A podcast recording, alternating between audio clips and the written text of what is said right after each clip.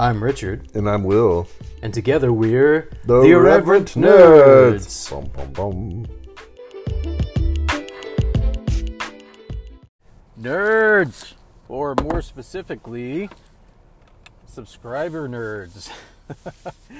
So, for the two of you that are currently subscribed and for the many, many future subscribers that we hope to have, welcome to another subscriber exclusive review for the Irreverent Nerds podcast. So tonight, you got just me. It's just Richard tonight, just me, and let's see. There we go. Um, trying to figure out my mic system here. I'm actually driving to the theater right now. Uh, there's three reasons you get just me tonight. Number one, it's July twentieth, and I told you all that I would release the next bonus episode tomorrow. So I, I've got to get it done uh, tonight so that it releases on time. Uh, so that's reason number one. Uh, reason number two, that it's just me Uh, reviewing this particular movie, which is Oppenheimer. Gonna going to see Oppenheimer. Is that I, I just have been looking forward to it, and I just really want to go see it, and I want to see it on an opening night. And and Will, and this is I guess reason number three that it's me. Only Will couldn't make it tonight because he is at his mom's birthday party, which is where he should be. That's more important. Um, but yeah, it's, it's just me. I feel a little selfish doing this without my buddy. Um, Oppenheimer's not necessarily in his bailiwick in terms of the types of movies he really enjoys, but he, he does want to see it eventually. He's not quite sure if it's one that he wants to spend money on. Um, that's kind of where he's at with it. But again, that's not the reason why he's not here with me tonight. If he was free, uh, we would be going to this together. But as it is, it's just me. Anyway, enough explanation for that. So, Oppenheimer. Like, if you guys are on... I know at least one of you is on Instagram a lot, so I'm sure you've seen some of the same posts that I've seen. If you follow I G N or if you follow Nerdist or any similar accounts, they have been posting almost every day. It, it, honestly, I've gotten tired of it. You know, it's almost tempered my anticipation for the film a bit, to be honest with you.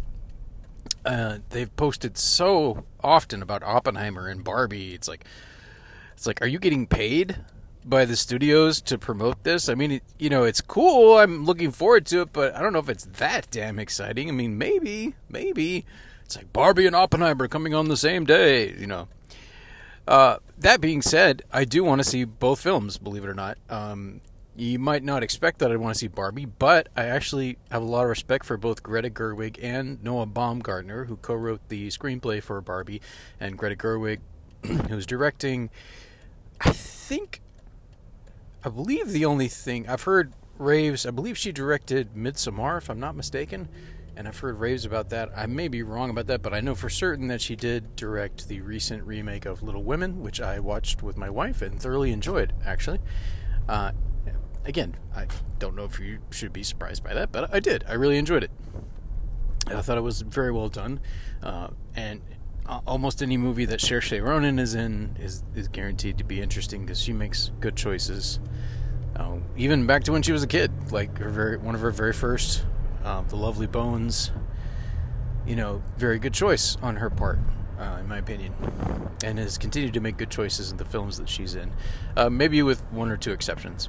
Anyway, that's beside the point. Uh, so I, I do actually want to see Barbie, but not necessarily enough to, to do the marathon of like seeing Barbie and Oppenheimer in the same day, um, or even necessarily the same weekend. Um, if I had more money as well, then I, I might consider that. But eventually, I'm gonna get, I will get around to seeing Barbie. But Oppenheimer is a film that is is most definitely designed to be seen in the theater. I mean, and Christopher Nolan only, honestly, he only. Going back, honestly, to Batman Begins, I guess, really, he makes movies to be seen in the theater. I mean, that's one of his... He's very intentional about that. And uh, so far... Now, I did not... Unfortunately, I did not catch Dunkirk in theaters when it came out. Um, that's my own fault. It's kind of like... I was on the fence. I'm like, I don't know if I want to see a war movie. Like, I've heard it's great, and I know it's Nolan, but do I want to see a war movie? I don't really know. I kind of wasn't in the mood at that time, but now I wish I wish I had, I guess. I still haven't caught up with it, but I, I do fully intend to get caught up with it. Um, but yeah, like, he, he makes movies that are intended to be seen in theaters, and this one in particular, I, I think it's... the first one he's made that it was filmed, if I'm not mistaken, entirely in IMAX, seventy millimeter. Uh, in fact, they actually sent, like, literal rolls of film were sent out to select IMAX theaters. Like, that's fucking awesome. I mean, that the dude recorded on film. Like, film. Like, that's pretty cool. Uh, honestly, I, I think that's cool. And uh, I heard that the reels, because it's a three-hour movie and it's on seventy millimeter, it's, like, literally miles long. Like, this massive reel is landing in, in select theaters, those that still have a projector or those that were willing to spring for a new projector. You know, like, I, that's pretty cool. You know, some retro shit, which is right up our alley on the Irreverent Nerds. Like, we like nostalgia, and and um, I, I think there is something to be said for the chemical reaction that occurs, you know, when you use traditional film stock. You know, when you use traditional film, like, just the light is literally hitting it and causing a chemical reaction and capturing all, all the photons. I don't know all the physics behind it, but I know that there's a, f- it's like a physical record, if you will. It's not just digital. It doesn't just exist in, in the abstract digital world, so to speak. Um, not knocking digital cameras. They, they, they make some gorgeous films with, with digital cameras. Not knocking those, but, but there is something that feels kind of special about, and maybe some of that is nos- just simply nostalgia, because for for over one hundred years, like, that was still the primary means by which we recorded movies, was on was on film. Obviously, the film got more advanced and the cameras more sophisticated over the years, but it's still the the basic idea of, like, capturing light on film, if you will. Um, and then, you know, as digital has gotten more and more prominent, you know, you're still capturing the light, just in a little bit different way, if you will. But no, I'm looking forward to, to seeing that now. Obviously, unfortunately, I will be seeing it on a digital projector, so I won't get the full experience. I, but I don't think anywhere, none of the theaters in my town um, have that. There, there might be one in my state. I'm not, like, if there's anywhere in the state that that would have sprung for that, or that might have still had one of those cameras around, it would have been the IMAX theater in Raleigh. Uh, this is the very first. For a long time, it was. There were only two IMAX theaters in our state. There was one in Charlotte, and there's one in Raleigh. I've never been to the one in Charlotte. Um, it's at a science center in Charlotte, but I have been into the one in Raleigh a number of times over the years. Uh, I went to see Avatar there. I think Spider-Man three was the first um, feature film that I saw there. And I believe I, I think I saw The Dark Knight there, if I'm not mistaken. One of the time, one of the four times that I watched The Dark Knight when it came out, I think it, one of them was there. I'm trying to remember. But it, like, it's a pretty awesome experience, and it's like the full IMAX. Like, they have the traditional cameras, the full sound system. Like, when they started rolling IMAX out more en masse, like like one to every city almost. Like like there's one in my city. Like, the sound systems seem, the quality seemed to go down, uh, whatever the reason, you know, compared to the one in Raleigh, which was back when there was, like, maybe one or two per state. You know, it was more exclusive, and it was primarily more educational films, documentaries, and the like. Um, but they're somewhat more ubiquitous now, and, and a lot more movies are made in IMAX enhanced format. Not too many are filmed. Like, Christopher Nolan might be the only major director who who dares to film on seventy millimeter IMA- with IMAX cameras. Like, that's that's pretty awesome. Um, I do think, now that I think about it, I think Batman versus. Superman, I believe the opening scene was filmed that way, I think. I may be wrong about that, but I think I heard that, and I didn't see it in IMAX, so I didn't get to get the full experience, but it was still pretty damn awesome, even in the theater I did see it in. Regardless, uh, I'm going to see this at a at a local theater. Like, you know, the screen, you know, it's like standard size. It's not massive. It's not, not a sixty-foot screen. Um, part of the reason for that choice is that it's just cheaper. You know, I'm going to Marketplace Cinema here in my city of Winston-Salem, and, and they have really good prices. You can see brand new movies, you know, first day out. Like, this is, this is, you know, the night before opening day, if you will, you know, the Thursday night release, and, and they've got it already. And, you know, it's about four bucks cheaper. It's uh, actually more than four dollars, like, like four dollars and thirty-three cents cheaper to see it here uh, than it would be to see it across town at the more expensive theater. And yeah, you don't get the recliners, but the concessions are cheaper here, and the, the movie is cheaper, but they have high quality digital projectors, and their sound system is is solid, so I, I don't really feel like I'm missing much. Um, and for whatever reason, it's And maybe this is because they restricted the IMAX showings to IMAX theaters that had actual, like, film cameras or film projectors. But it's not showing in IMAX uh, in my city, at least not tonight, uh, which I was a little surprised by, actually. I was like, huh, oh, okay, well, uh, doesn't make much sense, Christopher Nolan. But, but anyway, guys, uh, this is kind of my, my preamble. So the film will be starting here probably in about fifteen minutes. And I'm about to pull into the theater here in just a minute. So I'm going to eat my dinner real quick, and then I'm going to go in and, and see this this excellent Nolan film. I'm already anticipating it's going to be excellent. Robert Downey Junior has said it was the best movie he's ever been in, and that that's pretty impressive, right?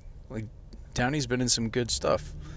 You know, um, Damon has not said the same, and, and you know, but but he uh, he came out of, like, he was going to go on an extended leave from acting. They said the only director, um, supposedly, according to, he had told his wife at some point, and I guess he had shared this in an interview, the only director that he'd be willing to to come out of that for would be Christopher Nolan, and Nolan did come calling.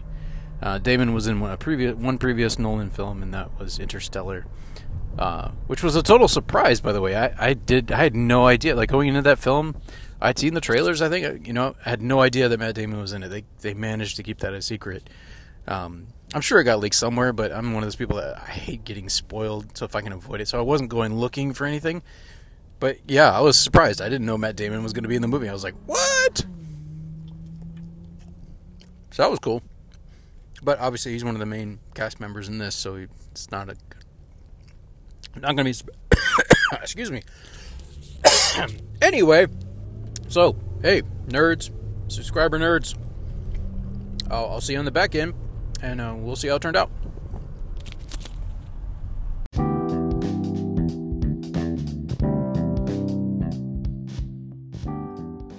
Nerds, we would love to find out who is on the other side of the microphone. There are multiple options by which you can connect with us. Our Instagram handle is at irreverent underscore nerds. We are on Facebook and YouTube as simply The Irreverent Nerds. Makes sense, right? And of course, we are on your podcast app. If you listen on Spotify, scroll down through the episode description and you will see a question. What did you think of this episode? We welcome your feedback, including your constructive criticism. We also post episode-specific polls and questions from time to time on Spotify, so please feel free to jump in and give us your two cents. All right, nerds, I've talked enough. Let's get back to this week's episode.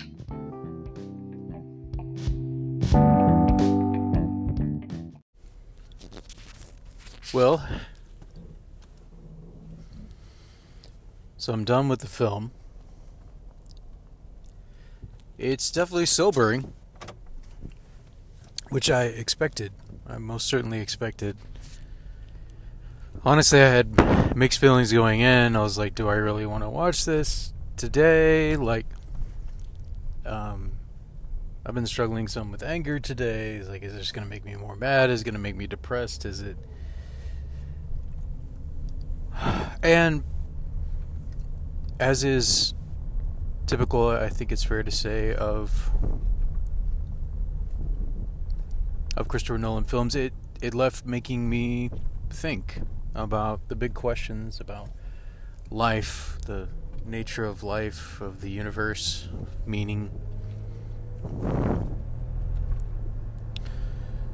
And obviously, because of the nature of the, the film, you know, contemplating our own capacity to destroy not only ourselves, but the rest of the planet. What is it, the main quote? I think he says, I have become God, the destroyer of worlds.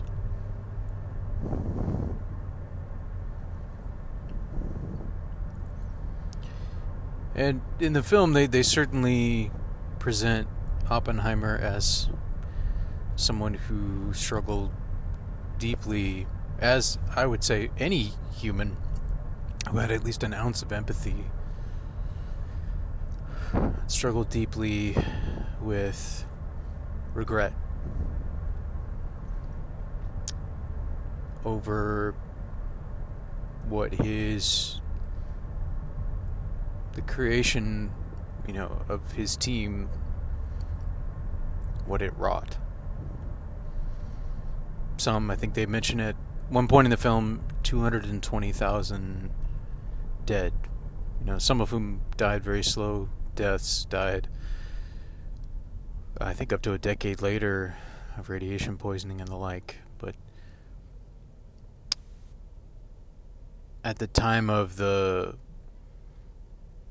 the hearing for his security clearance, you know, was coming up for renewal, and someone who had become kind of a, a personal and political enemy of his, um, St- uh, Strauss, played by Robert Downey Junior, um,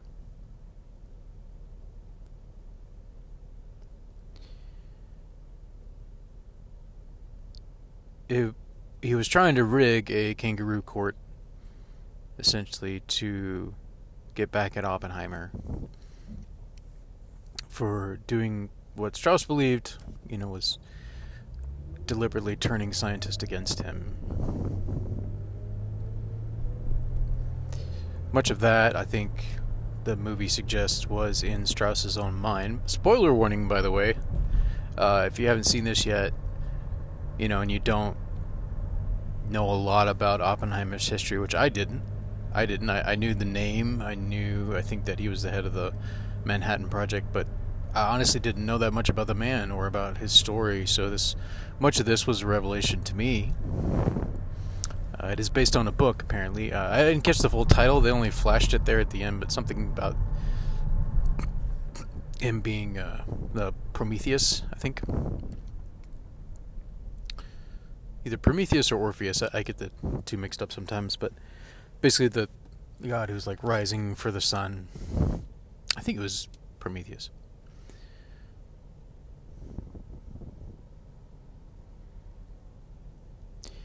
It is interesting that he named the bomb, or at least the test, Trinity.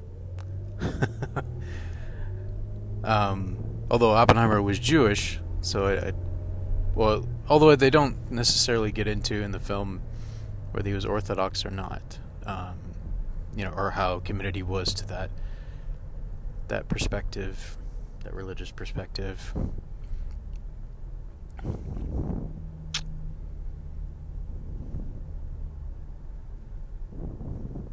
But, that being said, um, powerful film, powerful film, uh, masterfully acted.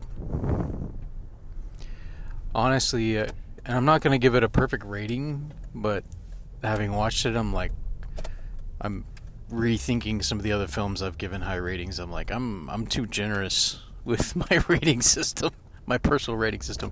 I'm too generous.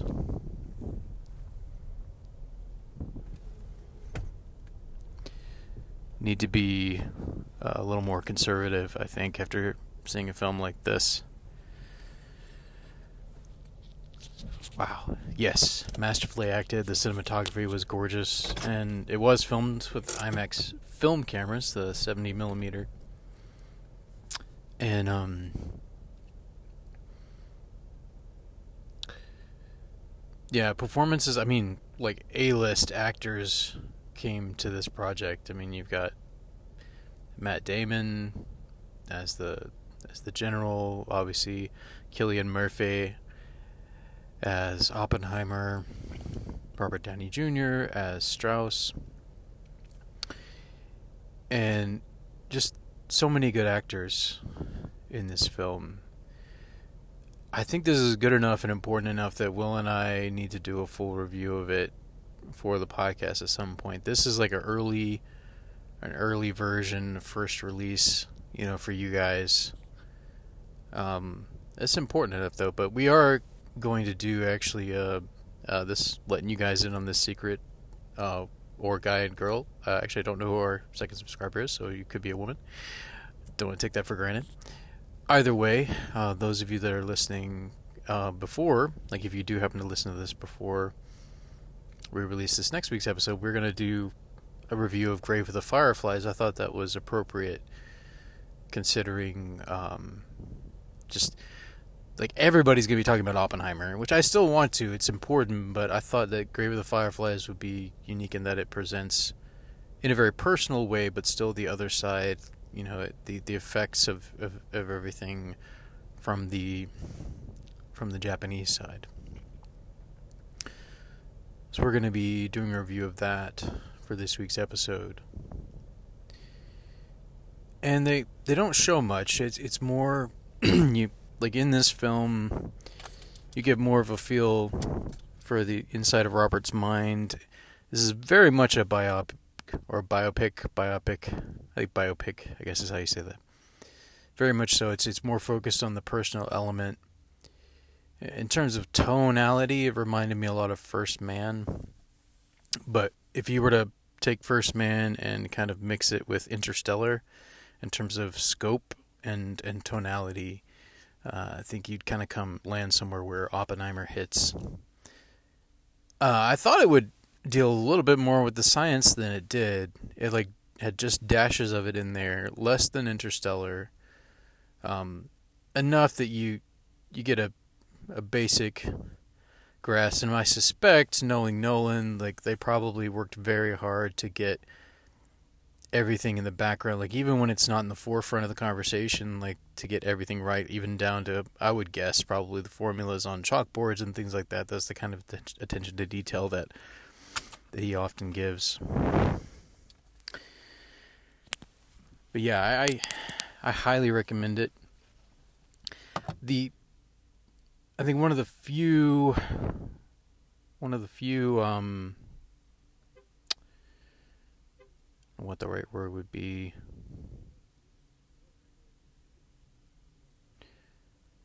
one of the few,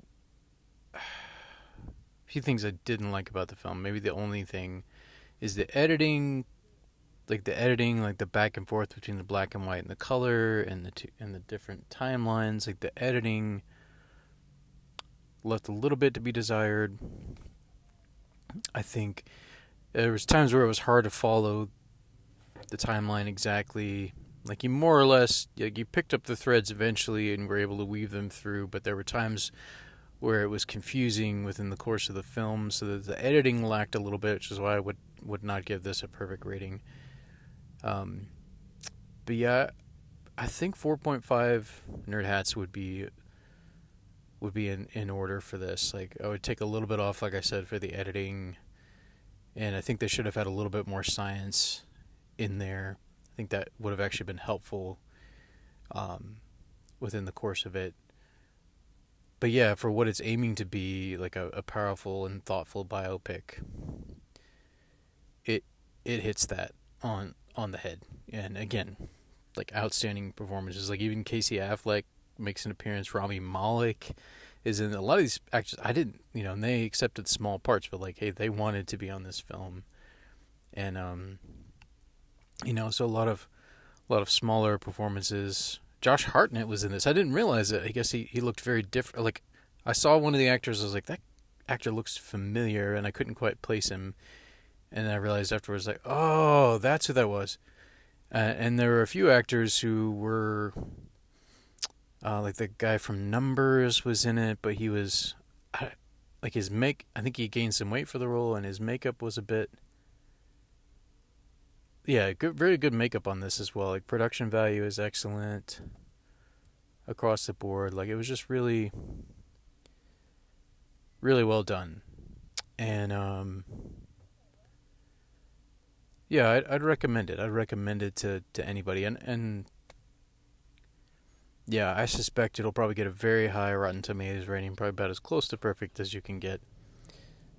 And um, I think audience score will be high, well, high as well, which Nolan, Nolan hits on both cylinders most with most of his films. Both critics and general audiences love his work, and I think this is. I will say, um, just a side note, and obviously you can find this out by looking up the ratings and stuff, if you care at all. This is Nolan's first rated R film. Well, no, since Memento, I think, actually. Since Memento, uh, if I'm not mistaken. Um, so it, it did have some sex scenes uh, with with nudity, which uh, I guess I wasn't expecting. But I was like, oh, okay, it was rated R. Well, you know. And that doesn't really bother me that much. I just, but for some, for some who it might, you know, that uh, just be aware of that. But um, obviously, whenever it comes out on streaming or, or video, those are easy to skip if, if they bother you. Um, but otherwise, you know, even though even the violence, like so much of it was just the power of sound and the power of visual suggestion and like kind of putting yourself in Robert's shoes and his mindset and his frame of mind. You know, aside from the actual test detonation, they didn't show any other detonations of the bomb. They didn't show Hiroshima and Nagasaki. I guess that's been done enough that they they decided not to, to do that, but they do show the tests and they show the the impact it had on a lot of the scientists, like just so many mixed feelings, obviously from Oppenheimer as, as well as some of the other scientists, and they allow space for those moments of both excitement over completing this this project, of, of the advantage it gave us in this horrible, horrible war that we were in, but then also recognition of what it could lead to and that people will be killed with it, and it's just heavy, heavy stuff. Uh, and then those issues are still very relevant today. I mean, you know, the arms talks and and like,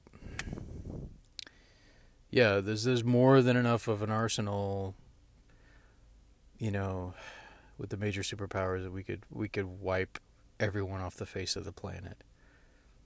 You know, hopefully we'll never hopefully we'll never get to that. Honestly, I, I wish you could put the genie back in the bottle. You know, but now that we know how to do it, it's like, unless you somehow, not saying this is utterly impossible, we'd have to find a way to to not only destroy in, in every nuclear weapon we've ever made or make them useless somehow, we'd have to also have to find a way to destroy the knowledge and, and let it never be found again. And that would be a high cost. It could be done, perhaps. I don't. I don't know about destroying the, the weapons, but the knowledge could be erased, you know. But like only the people who who would know what to erase would be able to really identify what needed to be erased, and then those people would would have to be silenced, which would probably mean they'd have to be killed. I mean, just to to be realistic about it. If we were really to try to put the genie back in the bottle or to close Pandora's box. That's why I say, like, I don't, I doubt that's gonna ever gonna happen. So, like, we're gonna live with this threat over, over the planet for who knows how long, you know.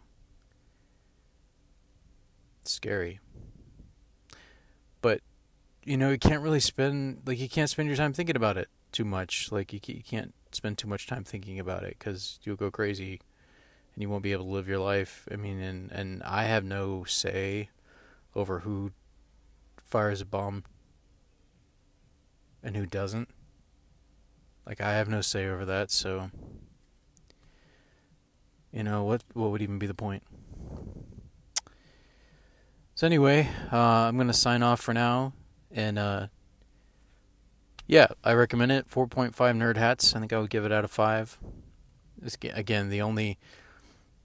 The only downgrade I would give it at all is for editing. The editing needed a, a little bit of work in spots. I, I appreciate the, the difficulty of the film, but but yeah, there's still parts where it was confusing. I kind of lost, got lost a little bit. And um, but overall, just excellent, excellent film. Highly recommend it. As I do uh, every Nolan movie I've ever seen up to this point. You know, I think there's only a couple. Like I haven't seen Pi, his very first. I think it was called Pi. I might be getting him confused with Aronofsky. Um, but Nolan's very first work uh, I have not seen, but from Memento on, with the exception of Dunkirk. I have not seen Dunkirk yet. But yeah. Powerful stuff. So, go check it out. Oppenheimer.